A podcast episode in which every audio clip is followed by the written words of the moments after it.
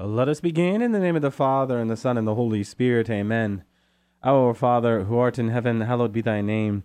Thy kingdom come, thy will be done on earth as it is in heaven. Give us this day our daily bread, and forgive us our trespasses, as we forgive those who trespass against us. And lead us not into temptation, but deliver us from evil. Amen. In the name of the Father, and the Son, and the Holy Spirit. Amen.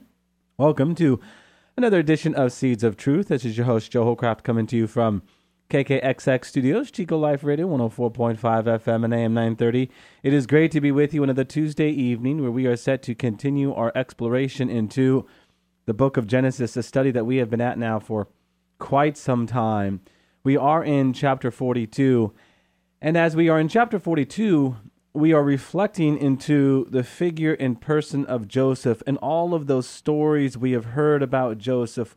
We are hearing again, and hopefully, by the grace of God, if you are really spending time with these stories, you are getting maybe a little more out of it than you have in the past. And, and that's what we do in any good scripture study, right?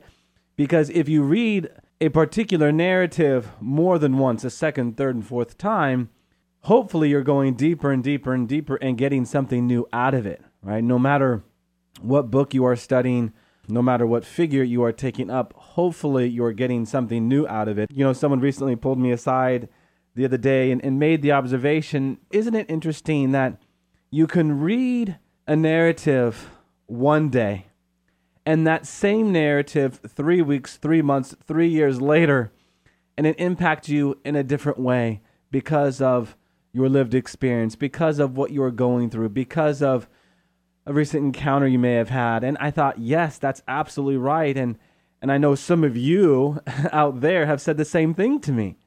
You've said that very thing that, you know, I've read about Joseph before, but that was seven years ago, five years ago, three years ago, and I'm going through something different today. So this particular narrative about Joseph is touching me differently. And that's what I love about sacred scripture. How, because of us being in a different situation, God can use the same passage, but in a different way, applying it in a new way. That's the beauty of sacred scripture. That's the inexhaustible gift that is sacred scripture. This is why we read, reread, and reread these stories that we have been touching upon over recent weeks, of course, with the figure of Joseph. Okay, all that being said, let us jump back into the book of Genesis. We are in chapter 42. Now, chapter 42 is made up of what, 38 uh, verses. I don't think we will get through all of these verses. My hope is that we will get through verse 25. Genesis 42 is about Joseph's brothers going to Egypt. And this is one of my favorite narratives in all of the book of Genesis. All of the interpersonal dynamic stuff going on to me is uh, captivating, to say the least. All right, verse 1. When Jacob learned that there was grain in Egypt, he said to his sons, Why do you look at one another? And he said, Behold, I have heard that there is grain in Egypt. Go down and buy grain for us there, that we may live and not die. My friends, remember what we had just talked about. What was chapter 41, verse 57? Moreover, all the earth came to Egypt to Joseph to buy grain because the famine was severe over all the earth that final verse in chapter 41, which is so revealing that one man's interpretation of a dream, when you look at its outgrowth, saved the world. I love that. One man's simple yes transformed the produce, literally and figuratively speaking, right, of the world. And so, sure, yeah, this touches everyone, then, right? Including Joseph's brothers. And how Joseph must have been thinking about that. Seeing all of these people coming from all of these nations, knowing that the whole world is in famine. And if the whole world is in famine, that means so are my brothers, so is my father. How he must have been waiting with great anticipation. Again, we read in verse 2 Behold, I have heard that there is grain in Egypt. Go down and buy grain for us there, that we may live and not die. So ten, not eleven, but ten of Joseph's brothers went down to buy grain in Egypt. But Jacob did not send Benjamin, Joseph's brother, with his brothers, for he feared that harm might befall him. Now, what's going on there? What's going on in verse 4? Well, clearly, Jacob is especially protective of Benjamin, right? He is the youngest of his sons. And as the Ignatius commentary highlights, because Benjamin is presumed to be the last living son of his beloved wife Rachel, Jacob probably favors him, right? What's more here, well, Jacob may have been afraid that the same kind of hatred that had previously resulted from his partiality to Joseph might possibly befall who but Benjamin. There might even be some evidence that that Jacob in the intervening years had come to question some of the things that his own sons had told him. In any event, what we know is that he refused to entrust Benjamin to them on this trip to Egypt. Okay, we continue. Thus the sons of Israel came to buy among the others who came, for the famine was in the land of Canaan. Now Joseph was governor over the land. He it was who sold to all the people of the land. And Joseph's brothers came and bowed themselves before him with their faces to the ground. What's going on there? They bowed themselves. This is a fulfillment to Joseph's dream, right? If you were to go all the way back to chapter 37, remember that initial dream that he was telling his brothers about? The fact that they were going to bow down to them. There they were bowing down to this vizier, to this prime minister, if you will, to the land of Egypt. Yet they did not recognize him. I was uh, doing a study on this on another occasion, and I remember a student asked me, uh, Dr. Holcraft, you would think that if they were bowing down, that dream might be echoing in their ear. But yeah, I said to the student, I get what you're saying. I had the same thought, but we have to remember this is many, many years later. And when one is not present to another, which we're going to talk about here this evening, that other becomes oh, but a distant memory. And everything about that other becomes oh, but a distant memory. All right, verse 7, we read Joseph saw his brothers and knew them. Joseph saw his brothers and knew them, but he treated them like strangers and spoke roughly to them. Where do you come from? He said. They said, From the land of Canaan to buy food. Thus Joseph knew his brothers, but they did not know him. Again, we're going to come back to this later. And Joseph remembered the dreams which he had dreamed of them, and he said to them, Man, the kind of emotion that must have been running through Joseph. You are spies. You have come to see the weakness of the land. Okay, let us stop there. What is going on here? this is an accusation. An accusation that they are spies that could have come from the officials in the land of Egypt. That certainly would explain why the brothers found themselves before Joseph. I mean, after all, my friends, thousands of people were streaming in from all over the world for this grain. What did we just say? From all over the world. But could we not also say, for that reason, this probably has something to do with God's hand moving? That it was the hand of God that brought the brothers before Joseph. The other thing here, my friends, is that anything on Joseph's part that would have been interpreted by a lesser official as disloyal to Pharaoh, it would have been reported. But the way in which Joseph handled and handles this whole situation, there was no wiggle room for any lesser official to look at Joseph with the, with the eye of a skeptic and say, he, he has other plans. This whole scene, in and through the hand of God, has something to do with clearly reuniting Joseph's family, Jacob's family, right? But God is attentive to every detail. And he uses this accusation, I think, to disarm maybe any lesser official, Egyptian official, that would have looked at Joseph with the eye of a skeptic.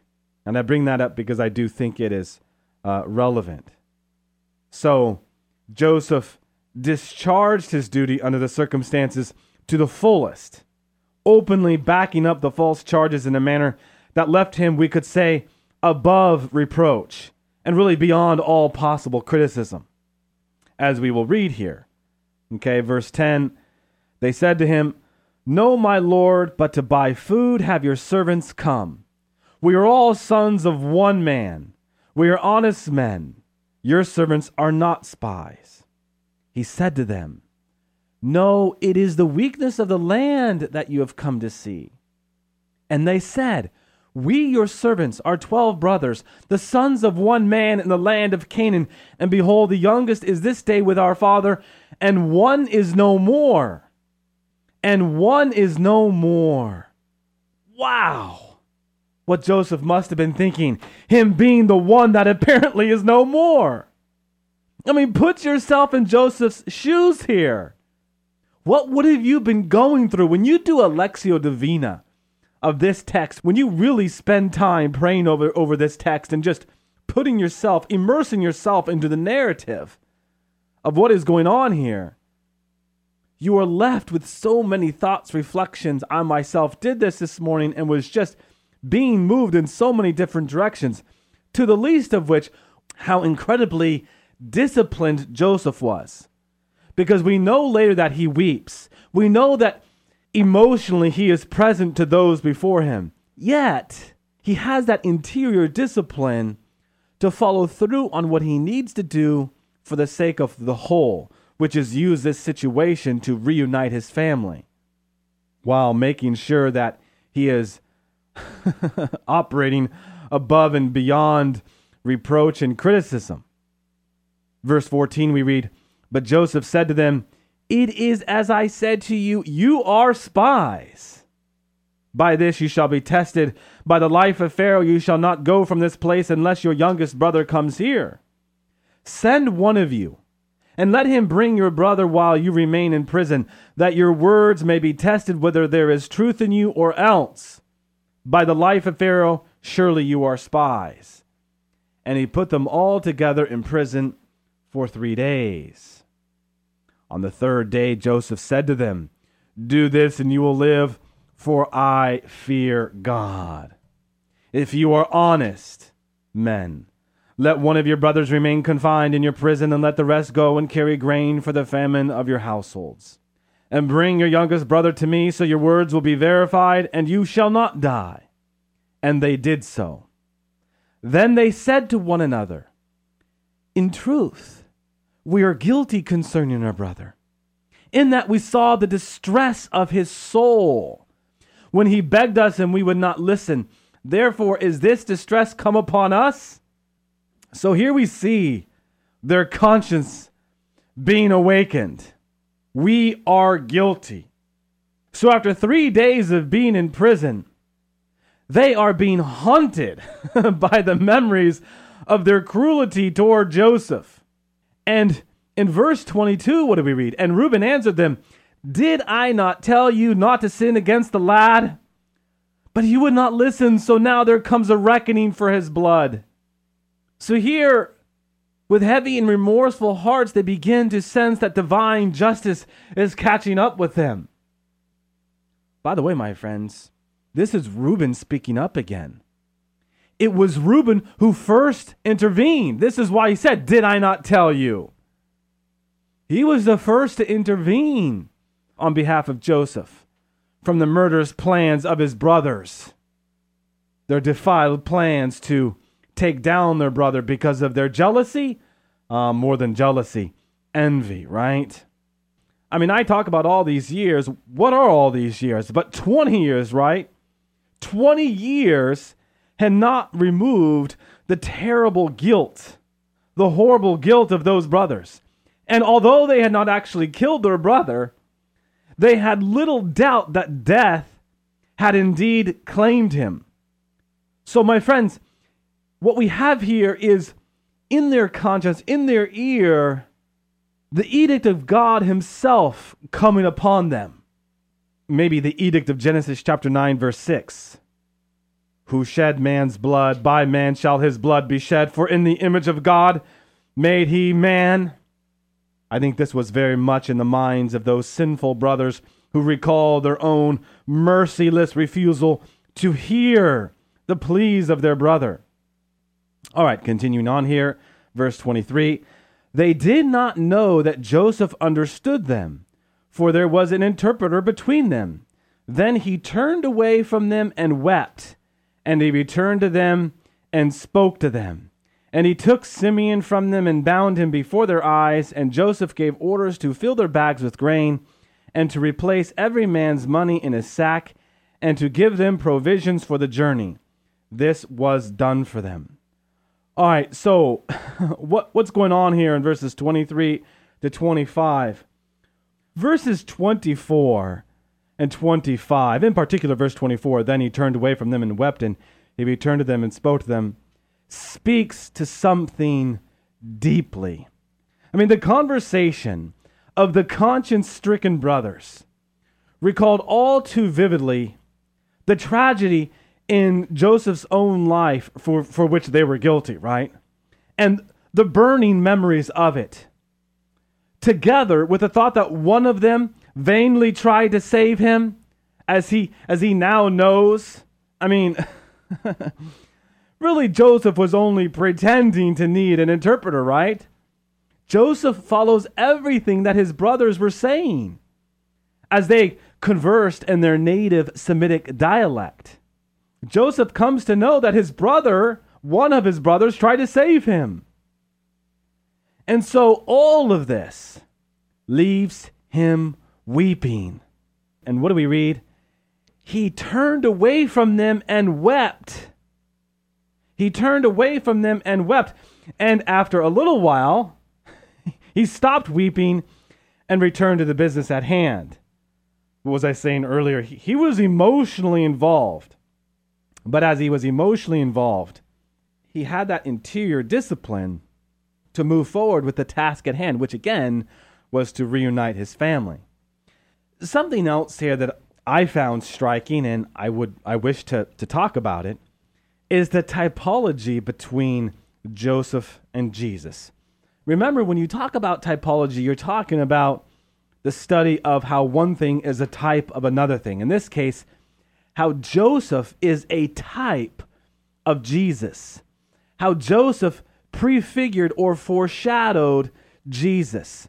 We look at the word typology and we say the study of types. Uh, the Greek word for type is typus, a pattern or impression. We get the word typewriter from this root, right? What is a typewriter? A typewriter is, you know, and I know I'm dating myself here, but when a still letter strikes a canvas and leaves an impression on the canvas. Well, Joseph is the figure striking the canvas of history and leaving an impression of who but Jesus. What do I mean? Well, let us consider what we have already touched upon in regards to the life of Joseph. Joseph was beloved of his father, but rejected by his brothers. He was sold for 20 pieces of silver into slavery in Egypt a typology of the world, by the way. Uh, he was thrown into prison for three years, a typology of Jesus' death, of course. He was elevated to the second highest position in the whole country, viceroy of Egypt, second only to Pharaoh in power. His position as vizier or viceroy or prime minister saved many lives when his family relocated to Egypt during time of great famine. And maybe lastly, hear what we just read Joseph wept. My friends, Jesus was the beloved of his father and rejected by his brothers, the Jewish people, when he came into this world. He was betrayed, sold for pieces of silver. He was beaten and brutalized beyond recognition and died on the cross for all of us. Joseph was taken, made to be unrecognizable before his brothers. Jesus, three days later, he was raised to life. Jesus, being exalted above everything and everyone, sits at the right hand of God the Father, saving everyone. Jesus weeps. What you have here in the person of Joseph is a figure that prefigures Jesus. it kind of helps us better understand that marvelous symmetry, that marvelous intelligible coordination between the old and new. That once we read the old in light of the new, we can better understand that, yeah, God had a fatherly plan, which in the end was to bring all people unto himself. And this is what he does. All right. I said I would go back to verse 8, and I want to go back to verse 8 as I just spoke to it a second time, but to draw out further. Thus Joseph knew his brothers, but they did not know him. Joseph knew his brothers, but they did not know him. My friends, do we know those around us? And or do others around you not know you? And if so, why or why not? I think something to be present here in this verse is the reality we have to be present to one another, to not hate, to not be angry, to not defile those in your presence, but to be present to those who are in your presence. And by that I mean to give them your due attention. You see, my friends, we can be in other people's presence but not know who they are. Or maybe we can even be in their presence and say, Yeah, I know who that person is. They were wearing that color shirt and, and those kinds of pants. But that's not really coming to know them. To come to know them is to spend time with them, to ask them questions. To really be able to call them friend is to come to know them. Joseph's brothers were never able to call Joseph their friend because they were never present to Joseph. They never had any real interest into who Joseph was because they were jealous, they were envious. So when they were in the presence of Joseph, all these years later, 20 years later, and yeah, 20 years later, you might not recognize someone. But I dare say, should they not have seen some resemblance? Should they not have seen some resemblance? Earlier, I was talking about how they bow down before Joseph they not only didn't recognize Joseph, but they even bowed down. So there was no memory. And yet, and yet Joseph recognized them because Joseph, for all that he was, yeah, was present to his brothers. He was a just man. He was an upright man.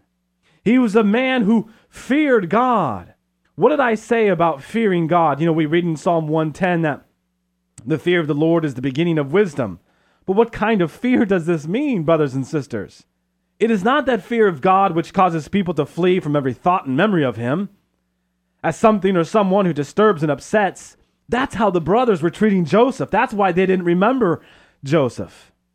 To have a fear of God is that state of mind which, according to the Bible, is about something much more noble and lofty than what we saw in the Garden of Eden. It is the sincere and reverential feeling that a person experiences before the tremendous majesty of God, especially when he reflects upon his own infidelity and the danger of being found wanting at the eternal judgment which no one can escape.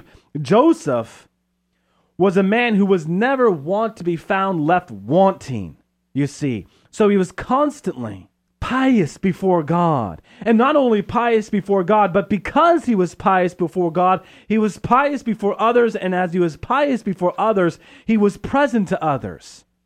Have you ever had that experience of when you are talking to someone, you are being made to feel like you are the only person in the room? I've got to believe Joseph in his days made everyone feel that they were the only person in the room. That's the kind of attention he would give. He was a man who feared God, and he was an upright man, a just man. He was a man who did not give into irrational fear. Rather, he was a man who, who had a deep sense of just not reverence, but also responsibility. This is why he's doing what he's doing here in this chapter everything has come full circle. The end goal for Joseph is to reunite his family, and so he's using this situation to reunite his family. He is a just man. He is a whole man. He is a man of the heart. right? What does Psalm chapter 7 verse 10 say? My shield is with God who saves the upright in heart, the just in heart. Brothers and sisters, the heart in antiquity symbolizes what? But both spontaneity and wholeness. You see, uprightness is not a, a matter of mere intellect. It represents the unity of body and soul. It represents the unity of faith and action. It represents the unity of posture and practice. That, my friends, is good form, good posture. Joseph was upright. There was a unity of body and mind, faith in God, and the necessary action needed to reunite his family. The posture of being upright and the practice that it would take to bring his family together. Here, we have in these opening verses of chapter 42 is, well, yeah, a lot. and as we go through these verses, we are to be mindful of how, A, God would use even a situation like Joseph's brothers returning to him as spies as a situation to reunite his family. You've heard it said, you've heard me say it for sure, that God writes straight with crooked lines. Joseph's brothers were crooked, but he desires to straighten out Jacob's family. This is what begins. This is the process that we are reading about. And as we do, we see a lot of emotion, maybe even a little repentance, huh? And this is what the narrative of Joseph is all about. So, this is what we will continue to talk about next time, certainly. I'm looking up at the clock and we are out of time. Uh, we will pick up with what, verse 26 when we return next week. So what I might encourage you to do is is continue to spend time with these verses we are reading. If you want to read read ahead, go ahead and read the rest of chapter 42 and you know, if you want to send your thoughts, comments, and observations to me, if you want them shared on air, don't hesitate to send me an email at jholljmj at yahoo.com or you can go to my website at joeholcraft.org. Just hit the contact link button there and send your message on its way. All right, let us close with a word of prayer in the name of the Father, and the Son, and the Holy Spirit. Amen. All glory be to the Father, and to the Son, and to the Holy Spirit, as it was in the beginning, is now, and ever shall be, world without end. Amen. And God bless you.